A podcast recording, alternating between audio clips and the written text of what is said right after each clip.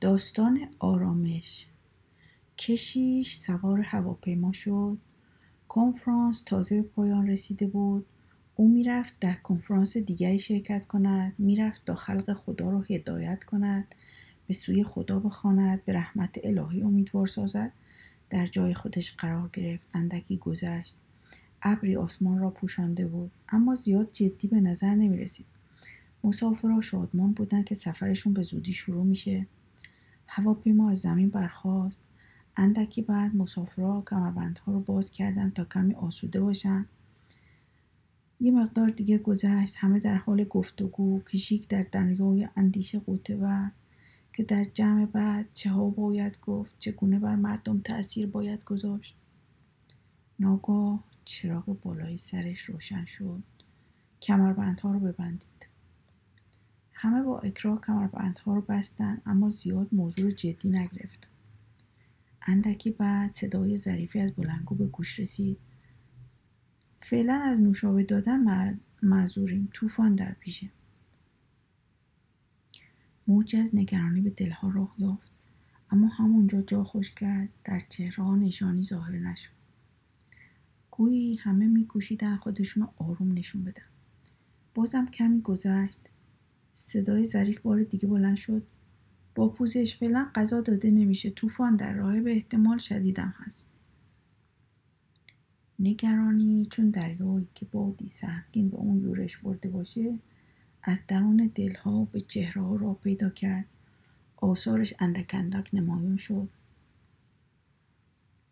طوفان شروع شد. سائقه درخشید نعره رد برخاست. صدای موتورهای هواپیما در قرش طوفان محو شد. کشیش به دقت نگاه کرد. بعضی دست به دعا برداشته شده بود. اما سکوتی مرگبار بر تمام هواپیما سایه افکنده بود. طولی نکشید. هواپیما مثل چوب پنبه بر روی دریای خروشان بالا رفت. فرود اومد.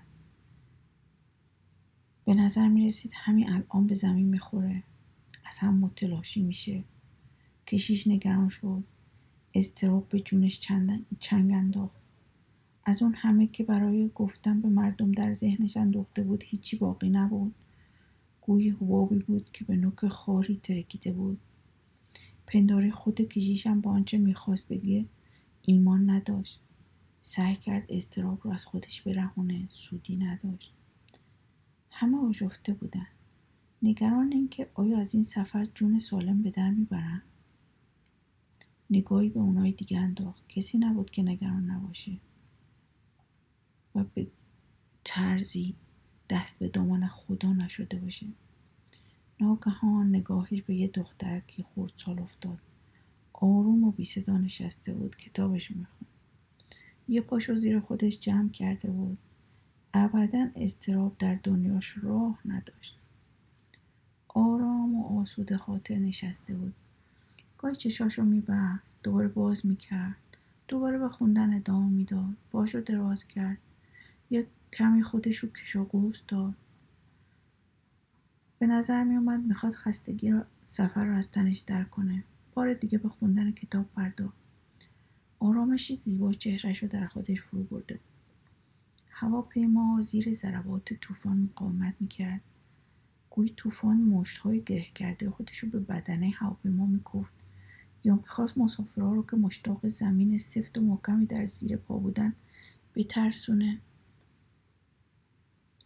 هواپیما رو چون توپی به بالا پرتاب می‌کرد بار دیگه فرود می آورد اما این همه در اون دخترک خردسال هیچ تأثیری نداشت. به نظر می رسید تو گهوارش نشسته آرام آرام تکون می‌خوره. در اون آرامش بیمانند به خواندن کتابش ادامه می‌داد. کشیش نمی‌تونست باور کنه در جایی که هیچ یک از بزرگسالها از امواج ترس در امان نبودند چگونه چنین ساکن و خاموش باشه؟ آرامش خودش رو حفظ کنه. بالاخره هواپیما از چنگ طوفان رها شد. به مقصد رسید. بر زمین نشست. مسافرها شاید با فرار از هواپیما گریختن شتابان هواپیما رو ترک می‌کردن. کشیش همچنان بر جای خودش نشست. می‌خواست راز آرامش دخترک رو بدونه. همه رفتن. او ماند و دخترک کشیش باش نزدیک شد از طوفان سخت. سخن گفت. هواپیما رو که چون توپی روی امواج حرکت می‌کرد تشریح کرد. و پرسید. از آرامش دخترک پرسید. گفت سبب این آرامش تو چی بود؟ سوال کرد چرا حراس رو در دلش راهی نبود؟ وقتی که همه حراسون بودن. دخترک به سادگی جواب داد چون پدرم خلبان بود. او داشت مرا به خونه می برد. اطمینان داشتم هیچ اتفاقی نخواهد افتاد. مرا در میان این طوفان به سلامت به مقصد خواهد رسوند. عازم خونه بودیم. پدرم مراقب بود. او خلبان ماهریه. گوی آب سردی رو کشیش ریخته شد سخن از اطمینان گفتن و خود به آن ایمان داشتن این راز آرامش و پرهیز از استرابه چه بسا زمانی انواع طوفان ها ما را احاطه می‌کنه به مبارزه میطلبه طوفان های ذهنی. مالی خانوادگی بسیاری دیگه که آسمان زندگی ما رو تیر و تار می‌کنه. هواپیمای حیات ما رو دستخوش حرکات غیر ارادی می‌کنه. آنچنان که هیچ اراده از خود نداریم نمی‌تونیم کوچکترین تغییر در جهت حرکت طوفان ها بدیم. همه ما این گونه اوقات رو تجربه کردیم. بیایید صادق باشیم اعتراف کنیم در این مواقع روی زمین سفت و محکم بودن به مراتب آسانتر از اونیه که روی هوا در پهنای آسمان تیر و تار به این سو آن سو پرتاب بشیم. اما خاطر داشته باشیم خدای ما در آسمانه خلبانی هواپیما رو به داره. با دستای آزموده و ماهر خودش اونو در پهنه بیکران زندگی هدایت می‌کنه. ما رو به سرمنزل میرسونه. مقصد ما رو خوب می‌دونه. هواپیمای زندگی ما رو از طوفانها میرهانه. به منزل مقصود خواهد رسون. نگران نباشید.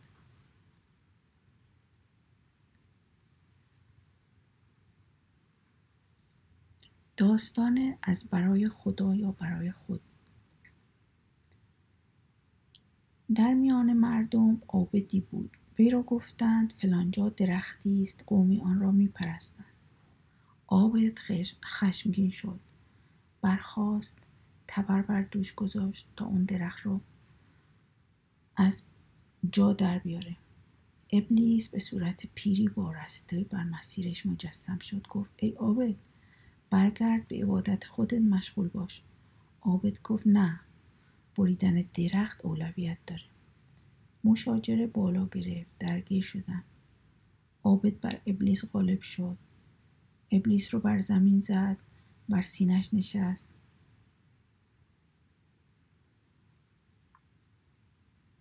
در این زمان ابلیس گفت دست بردار تا سخنی بهت بگم. تو که پیامبر نیستی. خدا بر این کار تو رو معمور نکرده. بخوند برگرد. هر روز دو دینار زیر بالشت می‌ذارم. با یکی معاش کن و دیگری هم انفاق کن. این بهتر و ثوابتر از کندن اون درخته. عابد با خودش گفت راست میگه. یکی از اون به صدقه میدم. اون دیگری هم به معاش صرف می‌کنم. برگشت. بامداد دیگر روز دو دینار دید. برگرفت. روز دوم دو دینار دید. برگرفت. روز سوم هیچ نبود. خشمگین شد. تبر برگرفت. باز در همون نقطه ابلیس پیشش اومد. گفت کجا؟ عابد گفت تا اون درخت رو برکنم. ابلیس گفت دروغه. به خدا هرگز نمی‌تونی از جا بکنی. در جنگ اومدن ابلیس عابد رو بر زمین زد. چون گنجشکی در دست. عابد گفت دست بدار تا برگردم. ولی بگو چرا بار اول بر تو پیروز شدم؟ اینک در جنگ تو حقیر شدم. ابلیس گفت اون وقت تو برای خدا خشمگین بودی. خدا مرا مسخر کرد که هر کس کار برای خدا بکنه مرا برش غلبه نیست. ولی این بار برای دنیا و دینار خشمگین شدی؟ پس مغلوب من شدی. داستان شاگردی از استاد پرسید منطق چیست؟ وقتی شاگرد از استادش پرسید منطق چیست استاد کمی فکر کرد جواب داد گوش کنید یه مثال می‌زنم. دو مرد پیش من میان یکی تمیز دیگری کثیف. من به اونا پیشنهاد می‌کنم همون کنم شما فکر می‌کنین کدام یکیشون این کار رو انجام میده؟ هر دو تا شاگرد یک زبان جواب دادن. خب مسلما اون کثیفه. استاد گفت نه تمیزه. چون او به حمام کردن عادت کرده. کثیفه قدر حمام کردن رو نمی‌دونه. دوباره پرسید پس کی حمام می‌کنه؟ حالا شاگردان میگن تمیزه. استاد جواب میده نه کثیفه. چون او به حمام احتیاج داره. باز پرسید خب پس کدام یک از مهمانای من حمام می‌کنن؟ بار دیگه شاگردا گفتن کثیفه. استاد گفت نه البته که هر دو. تمیزه به حمام عادت داره کثیفه به حمام احتیاج داره. خب بالاخره کی حمام می‌کنه؟ بچه ها با سردرگمی جواب دادن هر دو. استاد این بار میگه نه هیچ کدوم. چون کثیفه که به حمام کردن عادت نداره. تمیزم که نیازی به حمام کردن نداره. شاگردا با اعتراض گفتن بله ولی ما چطور بتونیم تشخیص بدیم جواب کدومه؟ هر بار شما یه چیزی میگید هر دفعه هم درست استاد در پاسخ گفت خب پس متوجه شدید این یعنی منطق. خاصیت منطق بسته به اینه که چه چیزی رو بخوای ثابت کنی.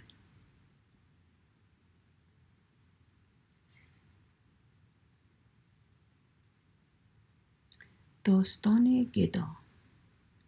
داشتم برمیگشتم خونه مسیرم جوریه که از وسط یه پارک رد میشم. بعدم می‌رسم به ایستگاه اتوبوس. توی پارک که بودم یه زن خیلی جوان با چادر مشکی رنگ رو رفته و لباسهای کهنه. یه پیرمرد رو که رو یه چشمش بانداژ سفید رنگی بود همراه خودش راه می بود. رسید به من و گفت سلام. من فکر کردم الان می‌خواد بگه من پول می‌خوام بابام رو ببرم دکتر رو از این حرفا. اول خواستم برم. بعد گفتم من که عجله ندارم بذار وایسم شاید کار دیگه ای داشته باشه. همینجور که اخمام تو هم بود سرم رو به علامت جواب سلام تکون دادم و نگاش کردم. گفت آقا من باید بابام بعد پیرمرده رو نشون داد. ببرم مجتمع پزشکی نور. آدرسش نوشته توی خیابون ولیعصر خیابون اسفندیاری. گفتم خب. با یه لحن بغزالود گفت خب بلد نیستم کجاست. توی این شهر خراب شده از هر کم می‌پرسم اصلا به حرفمون گوش نمیده. اش تو چشاش جمع شده بود. بهش آدرس دادم. گفتم تو این شهر خراب شده وقتی آدرس می‌خوای باید بی مقدمه بپرسی. آدرس کجاست؟ اگه سلام کنی یا چیز دیگه بگی فکر می‌کنم می‌خوای ازشون پول بگیری. بعد از اینکه رفت گفتم چقدر سنگدل شدیم چقدر بد شدیم چقدر زود قضاوت می‌کنیم. خود من تا حالا به چند نفر همینجوری بیمحلی کردم راه خودم و رفتم. چون گفتم خب معلومه دیگه پول می‌خواد. تفلی زن بیچاره خیلی دلم براش سوخت که فقط به خاطر اینکه فقیر بود و ظاهرش این رو نشون می‌داد دلش رو شکسته بودیم.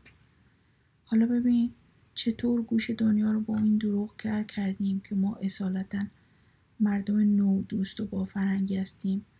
اینقدر این دروغ رو تکرار کردیم که خودمون و البته فقط خودمون باورمون شده.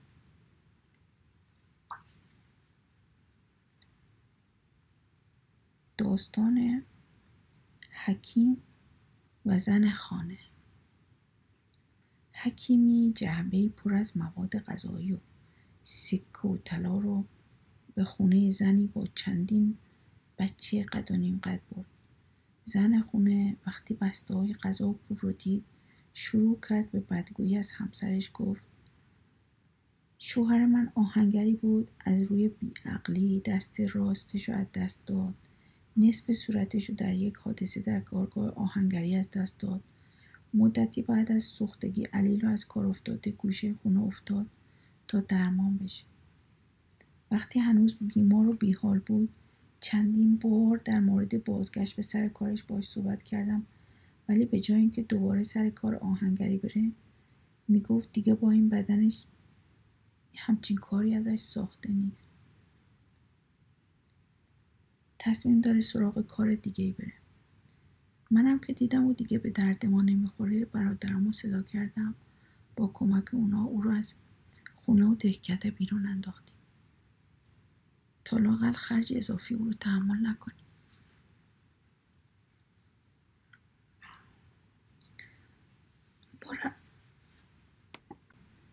با رفتن او بقیه هم وقتی فهمیدم وضع ما خراب شده از ما فاصله گرفتن امروز که شما این بسته های غذا رو پول رو برامون آوردید ما به شدت بهش نیاز داریم.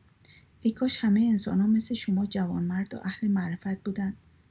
حکیم تبسمی کرد و گفت حقیقتش من این بسته ها رو نفرستادم. یه فروشنده دورگرد امروز صبح به مدرسه ما اومد. از من خواست تا اینا رو به شما بدم. ببینم حالتون خوب هست یا نه. همین. حکیم اینو گفت از زن خداحافظی کرد تا بره. در آخرین لحظات ناگان برگشت و ادامه داد. راستی یادم رفت بگم دست راست و نصف صورت این فروشنده دورگرد هم سوخته بود. داستان عجیب پیرمرد. در زمانهای قدیم توی یه دهکده زن و شوهر پیری زندگی می‌کردن. این پیرزن و پیرمرد یه کلبه کوچیک و یه اسب سفید داشتن. اسب سفید روزا توی دشت میگشت شبا گوشه حیات میخوابید. پیرمرد و پیرزن کاری به اون نداشتن. چون نه زمینی داشتن نه باری داشتن که به شهر ببره. هیچ کاری نداشتن. فقط سالی یکی دو بار پیرمرد سوارش می‌شد یه سری به شهر میزن روزی پیرمرد و پیرزن جلوی کلبشون نشسته بودن. اسب سفیدم میونه علفا چرا می‌کرد؟ پیرزن کت پیرمرد رو داشت وصله می‌کرد. پیرمردم داشت زین اسبش رو تعمیر می‌کرد. گفت زن با وفا این اسب به درد ما نمی‌خوره. خوبه که بفروشیمش یا با چیز دیگه ای عوضش کنیم.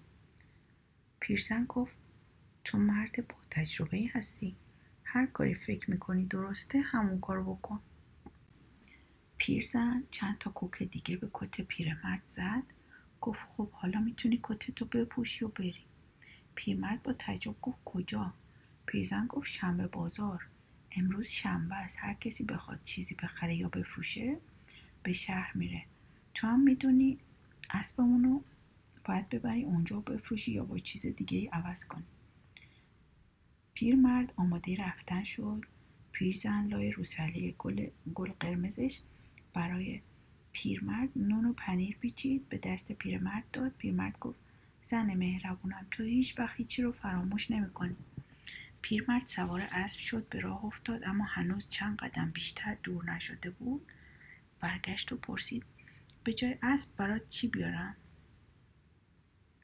پیرزن گفت من به هر چی که تو بیاری راضیم. پیرمرد به اسبش هی زد از کلبه دور شد. اون روز هوا گرم بود راه شلوغ بود. عده زیادی با عجله به طرف شهر می‌رفتن. بعضی سوار درشکه و گاری بودن. بعضی سوار اسب و لا بعضی هم با پای پیاده می‌رفتن تا خودشونو به شنبه بازار برسونن. پیرمرد به این طرف و اون طرف نگاه می‌کرد. می‌خواست ببینه مردم چه چیزهایی به شنبه بازار می‌برن. نزدیکی های شهر مردی رو دید که گاوی به دنبال خودش می‌کشید. از کنار پیرمرد که گذشت پیرمرد تا گاو دید با خودش گفت گاو خوبیه و شیر زیادی بده.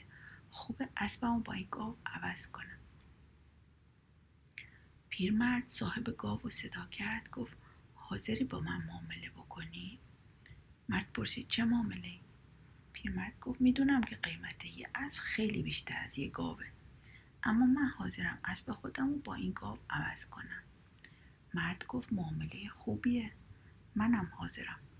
پیرمرد از اسب پیاده شد افسارش رو به دست مرد داد گاو رو از او گرفت.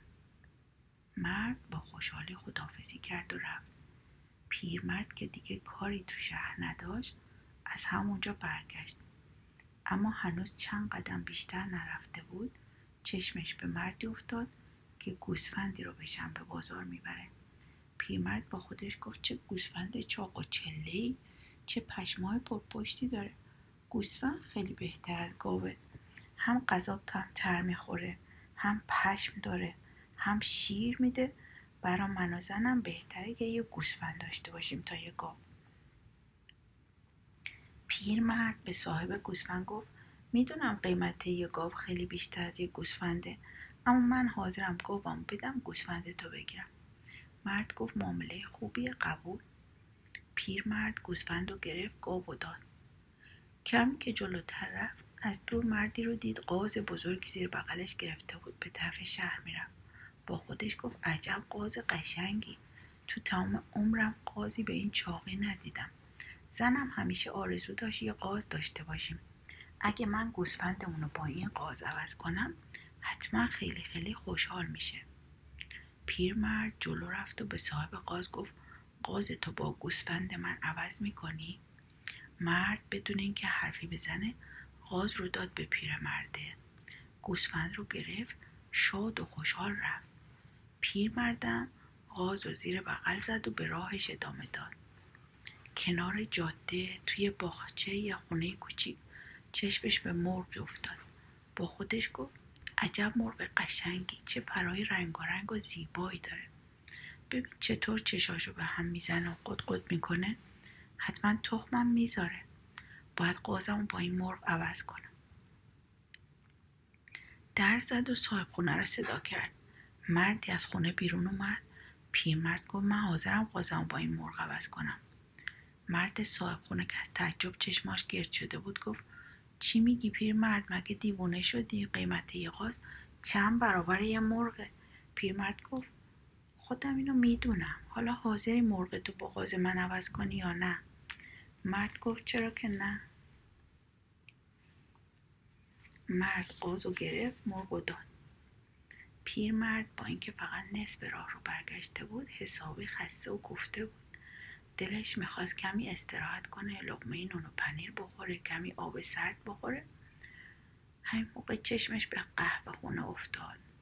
با عجله به طرف قهوه خونه رفت.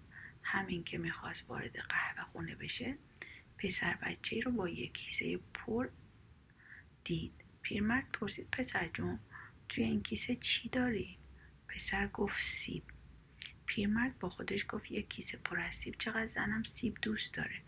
اگه این سیبا رو براش ببرم خیلی خوشحال میشه.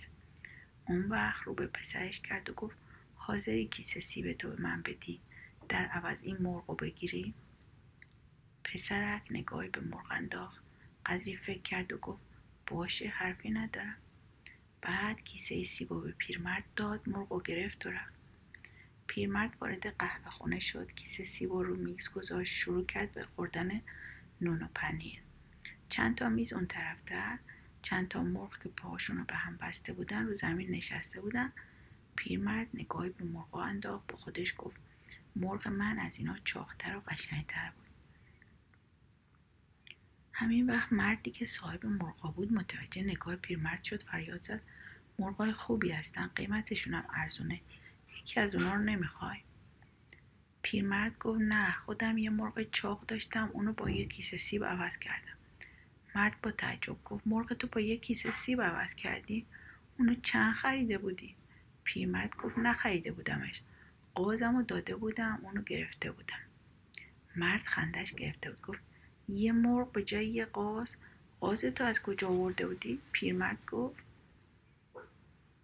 مرد دوباره پرسید همینطور کم کم پیرمرد تمام داستان سفرش رو برای مرد تعریف کرد. مرد گفت پیرمرد بیچاره. وقتی به خونت برسی زنت ببینه با یه اسب از خونه رفتی با یه کیسه سیب برگشتی دیگه تو رو به خونه راه نمیده. پیرمرد خندید و گفت اشتباه می‌کنی. زن من خیلی مهربونه. می‌دونه من تمام این کارا رو به خاطر او کردم. مطمئنم وقتی به خونه برسم با خوشرویی به حرفام گوش می‌کنه از دیدن سیبام خوشحال میشه. مرد گفت مگه عقل تو از دست دادی؟ این غیر ممکنه. پیرمرد گفت شاید باور نکنی ولی من همسرم رو خوب می‌شناسم.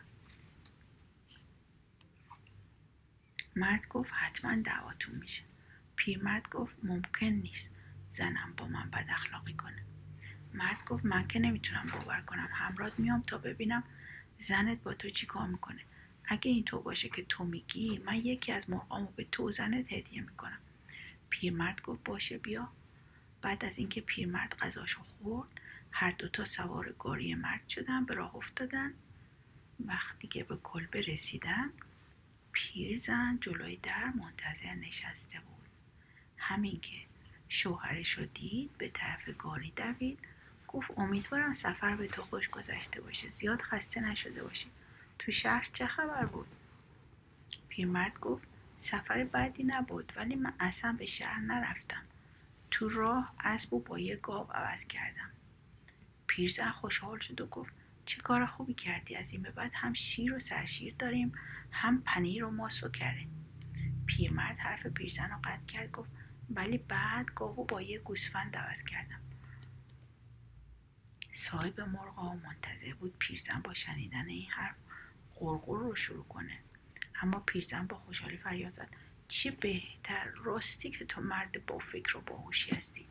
گوسفند خیلی بهتر از گاو گاو زیاد علف می‌خوره پشمم نداره. پیرمرد دوباره حرف پیرزن رو قطع کرد و گفت اما گوسفندم با یه باز سفید و چاق عوض کردم. پیرزن فریاد زد به به چه خوب. شب عید می‌تونیم همه همسایه ها رو به کباب و قاز مهمون کنیم. پیرمرد گفت اما قاز دیگه مال ما نیست. اونو با یه مرغ خونگی عوض کردم. پیرزن با تعجب پرسید با یه مرغ یه مرغ خونگی؟ صاحب مرغ فکر کرد الانه که دود و فریاد پیرزن بلند بشه. اما پیرزن خندید و گفت بهترین کار رو کردین مرغ خانگی هر روز تخم می‌ذاره ما می‌تونیم. پیرمرد نگذاشت حرف پیرزن تموم بشه گفت اما زن مهربونم. باید مرغم فراموش کنیم چون اون رو با یه کیسه سیب عوض کردم پیرزن گفت شوهر خوب و مهربونم. می‌دونستی که من سیب دوست دارم. برای همین اون مرغ با یه کیسه سیب عوض کردی. مگه نه؟ پیرمرد جوابی نداد. اما صاحب مرغا فریاد زد. چه زن و شوهر خوب و مهربونی. اگه زن دیگه ای بود حتما شوهرش رو به خاطر این کارا سرزنش می‌کرد. اون وقت مرغی رو که به پیرمرد قول داده بود به اونا هدیه کرد و رفت.